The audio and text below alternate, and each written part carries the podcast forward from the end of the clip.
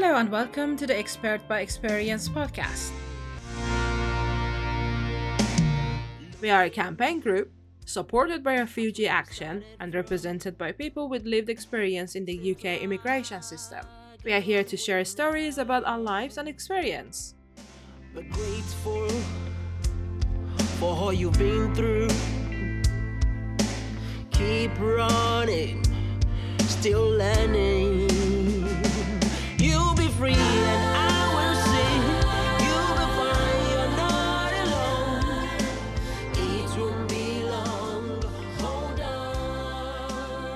Hello, everyone. Thanks for listening to the amazing EB podcast. I am Ana Asatiani. I am a refugee from Georgia and I'm Expert by Experience Coordinator at Refugee Action. Hello, my name is Ali, and um, I've been a refugee since 2014, and I'm from Egypt. Uh, hello, uh, my name is Bsmah. I'm uh, Egyptian and I'm asylum seeker since 2014. Hello, my name is Islam. I am a refugee and I'm from Sudan. Hi, my name is Elbagir. I'm a refugee originally from Sudan. I'm EB Assistant at Refugee Action. Hello, my name is Viktar. I'm originally from Belarus. I'm asylum seeker from since 2017. Uh, RAS voice member.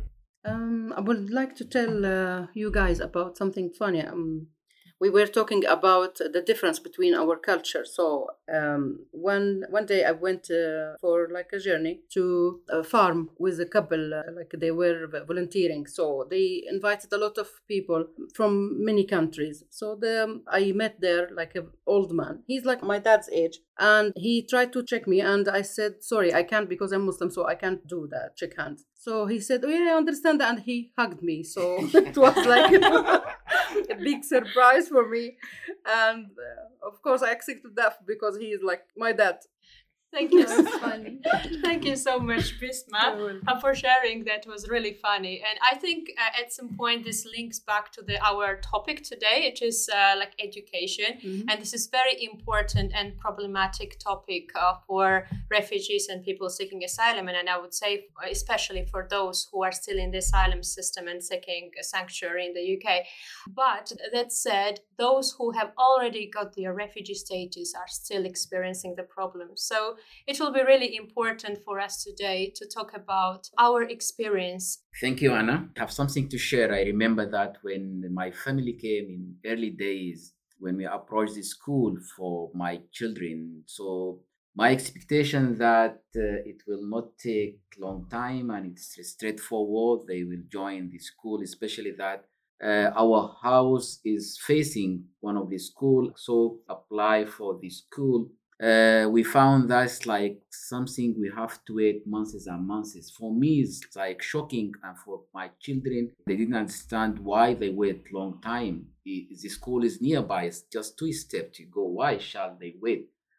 And in, I find myself in a situation that I couldn't justify why, but I have to wait. And after months, I remember it's like four or five months. The decision came that I have like two two children in, in a primary school age, so they put it in a totally different school. One near the home and another one is like one and a half kilometer and I have to go. And it's like a very bad experience for me. The point here that I have no choice, I have to accept it and um, I have to live with it. Thank you, Elbagir. I also had similar experience with my daughter. So you know that you have no choice where you live in the asylum system. Their dispersal areas are can be very different. So there were lots of schools, as you say, around us, but for some reason there we got school from like four miles uh, far from our place.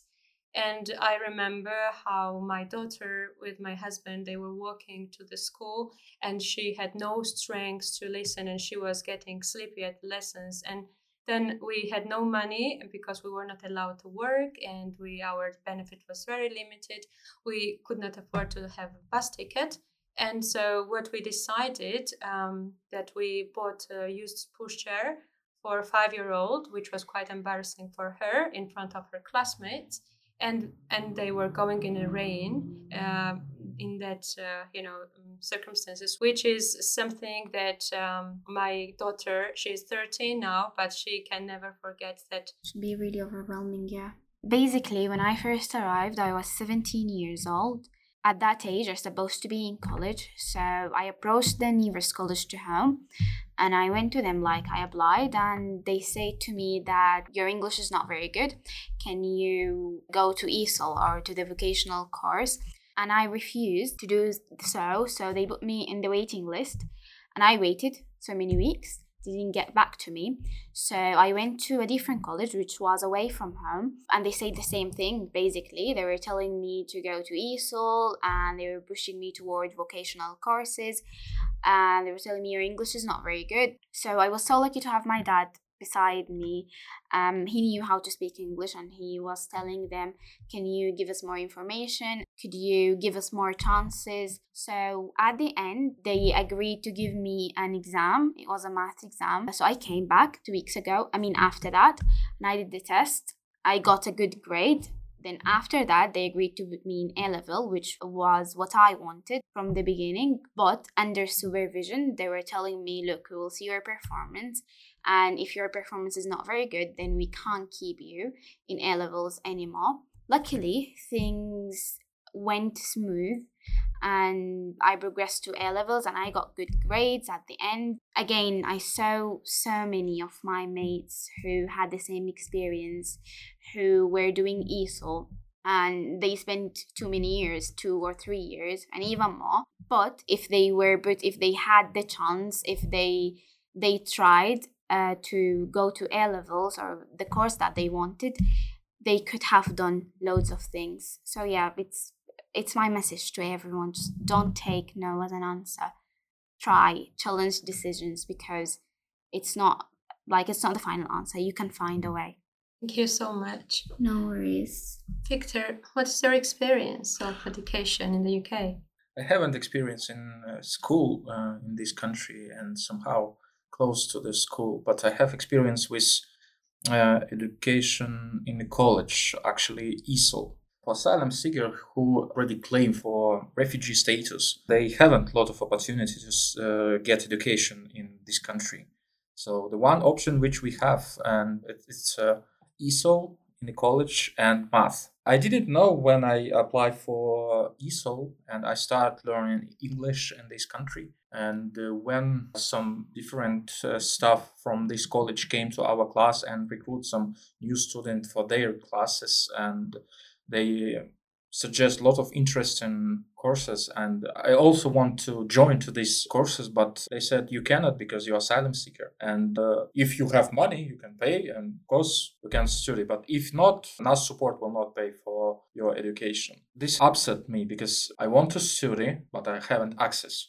You mentioned that there is very difficult for people seeking asylum to have other courses at ESOL English, uh, ESOL classes or maths, but also i know lots of people including myself that who are waiting for even those classes for many months. So i think i was waiting for my first ESOL classes when i arrived in the uk for one year which was so such a difficult experience uh, being stuck uh, at home doing nothing. As anna said um, as well i applied for uh, ESOL course because when i arrived to the uk i found it's a different english uh, or the accent was very difficult for me, especially in Manchester. So uh, I applied to the college uh, in my city, Rochdale. I was waiting for one year. But uh, I was lucky. I joined a community center, and the teacher was from London, so the her accent was amazing. So I um, I started with the community,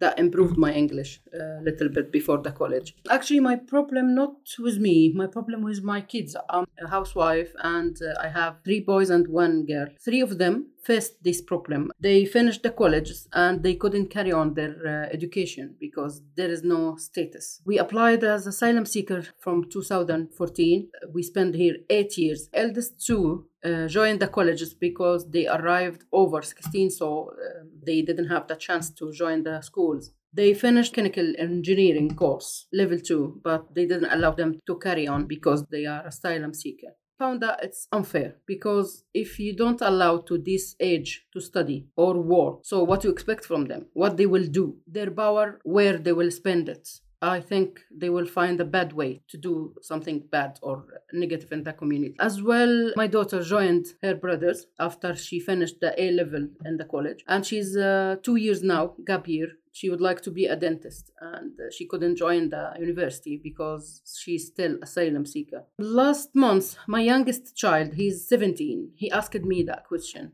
What if I finished the college next year and I'm staying home the same like my brothers and sister. To be honest, this question like killed me. I can't say that because I'm trying to support them, but I'm like burning from inside because I'm watching my kids. Uh, they can't carry on. They can't do what they want just because they are asylum seeker. If their parents brought them to this country. That's not their mistakes. If we can say that, it's my mistake. But you can't punish my second generation about any mistakes they didn't do it. They didn't decide to come to the UK. I think this power, if the UK don't use it, our uh, young people, they will lose it.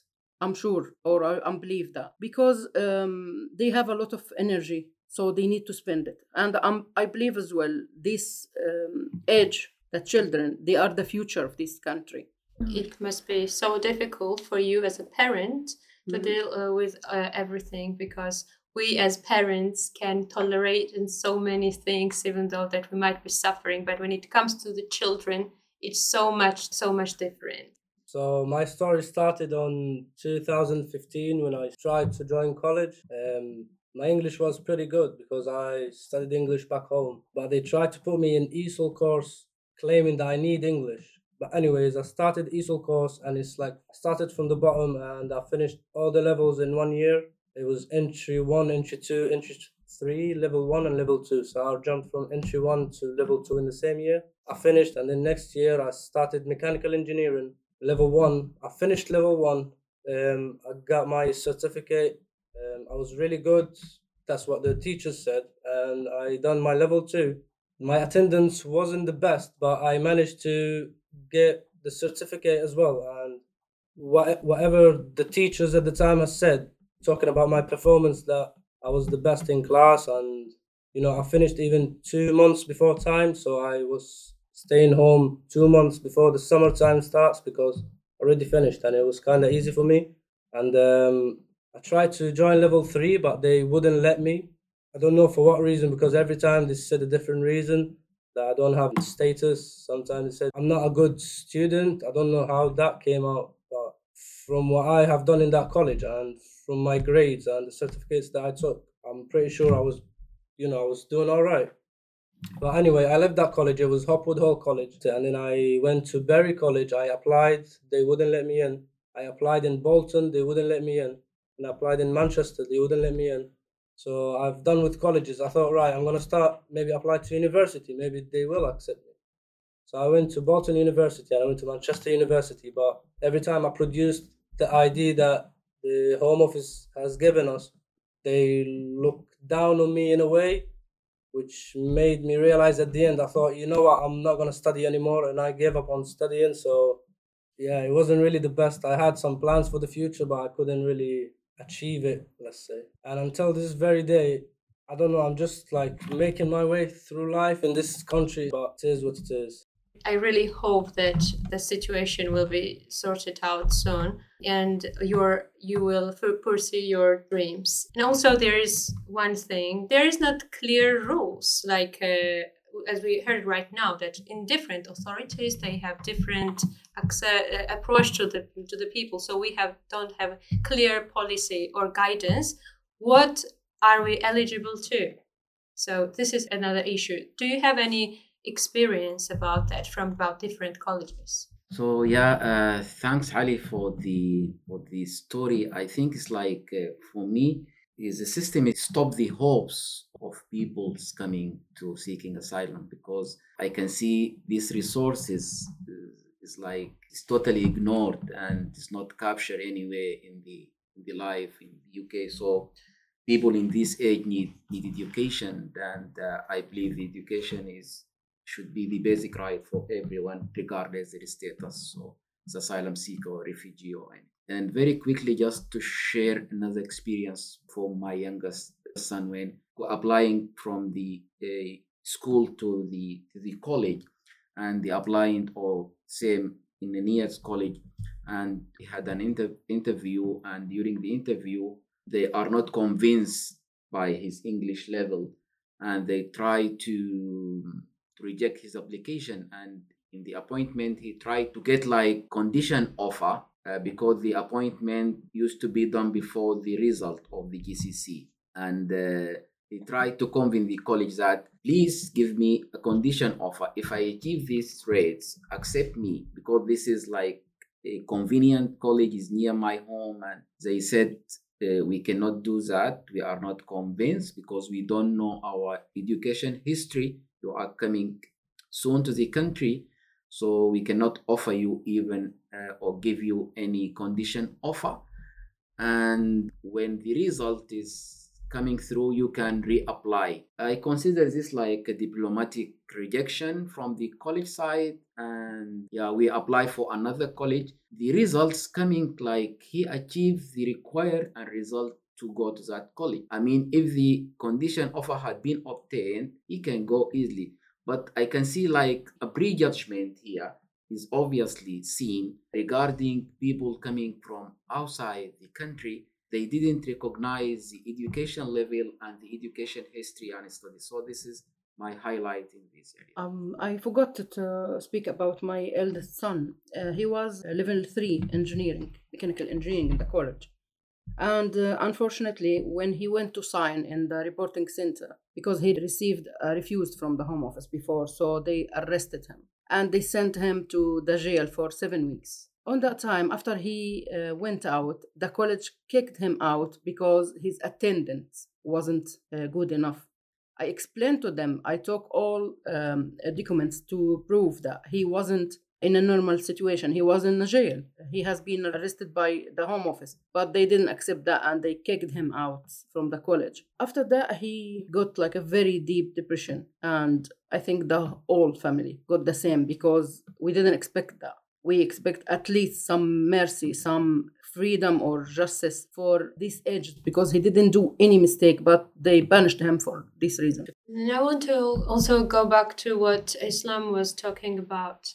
You had dad who spoke English and who could challenge this, and you, even though that you had refugee status and you were eligible to those uh, access to education, uh, but you still had to go through all this process. Your dad, family but there are lots of also students around us whose parents don't speak English and uh, who can't challenge authorities and decision makers and they, they are not captured. They are lost in the system even though that they have refugee status. Yeah that's absolutely right and it's a message from me to everyone. Please don't take no as an answer. It's absolutely not an answer. It means that there is another way. You can say no.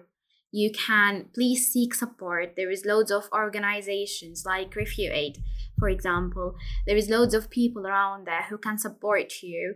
Even if you don't know how to speak english there must be like some interpreter. There is loads of lawyers. So seek support and don't take no as an answer because you will get there one day. Um, i have a comment about this. Um, I think the problem not just your English or uh, how you are smart, student smart. The system, a lot of uh, small points, they have to change it. They have to focus more about who will help the future, who will build this country, not about what's your status. The status doesn't mean you are smart or you are uh, clever or you can uh, do anything special. It's a very good point, And uh, same time, I want to say that this country come in a lot of asylum seekers, and if in situation when everyone haven't access to education, what we will have in the end, uh, what country will have in the end, when one day all people, maybe not all, but anyway, people will receive uh, leave to remain status. What happened? The people who haven't education good skills to start to work and the government not do uh, some opportunity to asylum seeker to build their future and be useful in the future for this country. I think uh, this is a wrong point uh, in, in government structure. If you have a status like uh, leave to remain two years and a half, you can't uh, join the, the universities. I, They I will know, not I know. offer the it's places as well. uh, I- talking about this, this is a problem Yeah. because uh, when uh, even in situation when people have us uh, have leave to remain status, they they anyway they cannot uh, uh, be uh, useful for this country, but people want to be useful. hmm Uh, I think the education must be like for everyone without any like difficult rules. Uh, especially the, the kids, the kids who arrived to the UK when they still were sti- still kids. So just help them, support them to find their way before they will find the bad way or the wrong way. That's absolutely right. I mean, it's not only refugees and asylum seekers who are losing time and energy, it's the country itself. The UK is losing loads of time. I mean, it's losing its resources basically because you have two choices if you support these people if you give them it's a right it's their right if you give them good education then they will return this to you to the country they will contribute to building this country but if you didn't do anything, then don't expect them to give anything to the country. The UK is losing so many resources because of that. Thank you so much, Islam. And we are working and we are with, with people with lived experience, and we see that how people are stuck in the asylum process for years, for two, three, four, five, 10, 15 years. And when they get the status, they have no strength to celebrate that. They have such mental issues that, and, and in between, while they are waiting, there is no, as Viktar mentioned, any integration, any transition kind of policy or opportunities so they can fill that gap. I remember that yes, when I got the refugee status, it was quite easy for me, for me in, in this particular case, to get access to higher education and doing my master's. But the problem was that I did not have much opportunity between uh, 2016 and 2009. So for four years, I had gap because I finished my English classes and I had nothing to do. And when I remember my first day at the university, I was shaking. And for like a three or four months, I spent about how looking after emotional well being, how to adjust to this new environment because my confidence and self esteem was at lowest, which could have been so much easily avoided. What Viktar was just saying, if we had opportunities in between to learn, to study, and to build our confidence, especially when we have no right to work. I think the system in the UK is made in a way where only people that's able to manipulate the system that will survive. And if you are not able to manipulate the system, if you are going in a straight line, you will never get nowhere.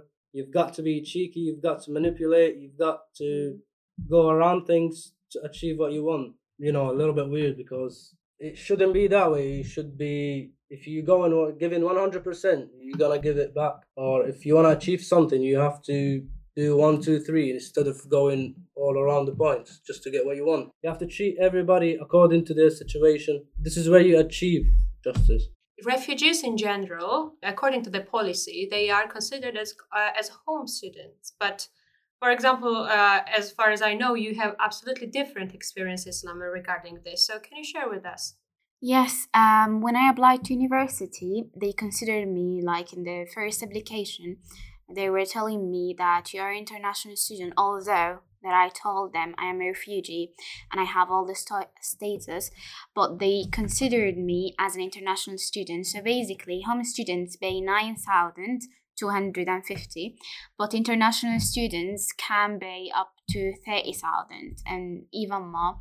And they told me you need to pay 27,000 and you can't have any access to student loan or anything. And again, I challenged this decision and I showed them all the document. Then after loads of procedures, they convinced and they put me in the system and I received a student loan. Again, there's loads of people out there who have this status and are still considered as an international student and they can't get to education or university because of this small thing. It will be really uh, interesting to hear from all of you guys. So, what is this one thing, one recommendation you could give to audience who is listening this podcast right now? I would like to send a message to who uh, responsible about this country.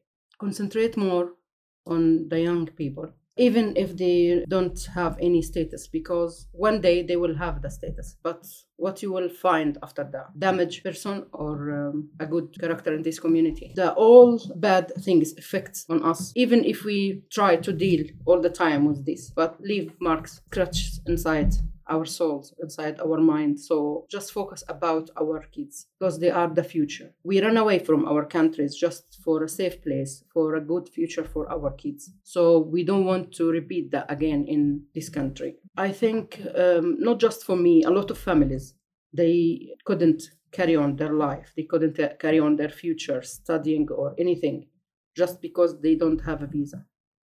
It's very difficult just to stop someone life just because the one paper or for a visa for status. People more important than the documents. Don't treat with asylum seeker especially asylum seeker as uh, files numbers. They are people human. At least give them their human rights.